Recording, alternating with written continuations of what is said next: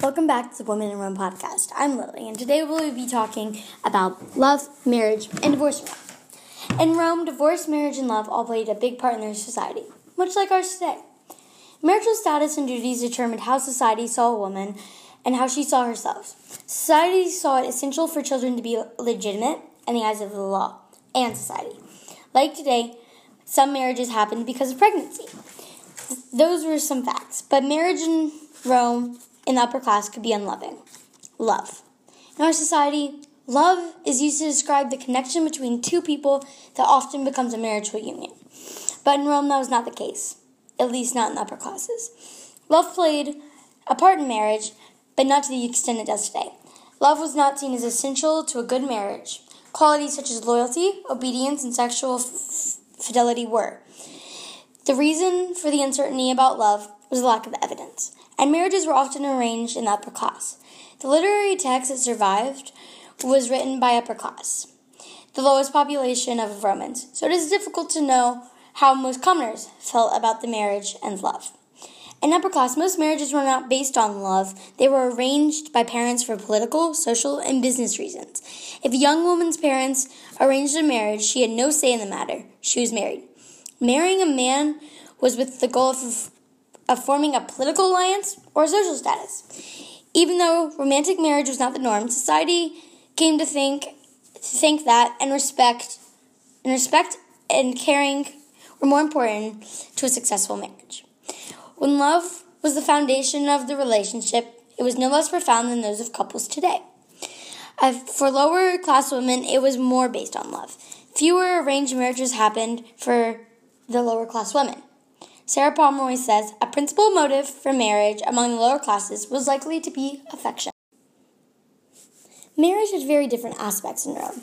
Men were usually to marry in their mid 20s, while women married when they were still in their early teens. There were specific laws governing marriage. A proper Roman marriage could not happen unless the bride and a groom were Roman citizens or had been granted special permission. Citizens were not allowed to marry prostitutes or actresses, and provincial officials were not allowed to marry the local women. Soldiers were only allowed to marry in circumstances. Various types of marriage were used in Rome. For the upper class, the earliest form of marital union was confarreatio. In confarreatio, the bride passed from her hus- from her father's home and his authority and moved into the new house and her husband's authority, which was known as manus. She came under his protection and control in almost the same way as his children.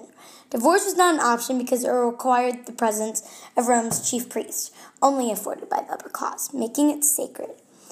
Marriage between upper and lower class, which, which had been forbidden in the early days, became more common and normal as time passed. Just Gestae nuptiae started being used, and it was the more regular form of marriage from a modern standpoint.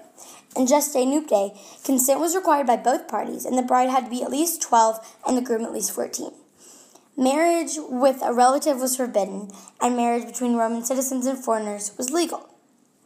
Lower class Romans had their own type of marriage. The early commoners, plebes, got married even though they were not considered full citizens. Because they were not full citizens, the state did not recognize their union. There are two possible union types. One was unus. Con- this consisted of man and woman living together, which did not involve manus. The other was con- conemptio, a th- a fictitious sale or freeing where the father transferred his daughter and all her rights to her new husband, which is an example of manus. Conemptio became rare as justae nuptiae became more common. Roman divorce was as simple as marriage. Just as marriage was only a declaration of an intent to live together, especially among the lower class, divorce was just a declaration of a couple's intent not to live together if there were children from this from this marriage that eventually became a divorce, the father actually usually had custody rather than in our society where the mother usually does.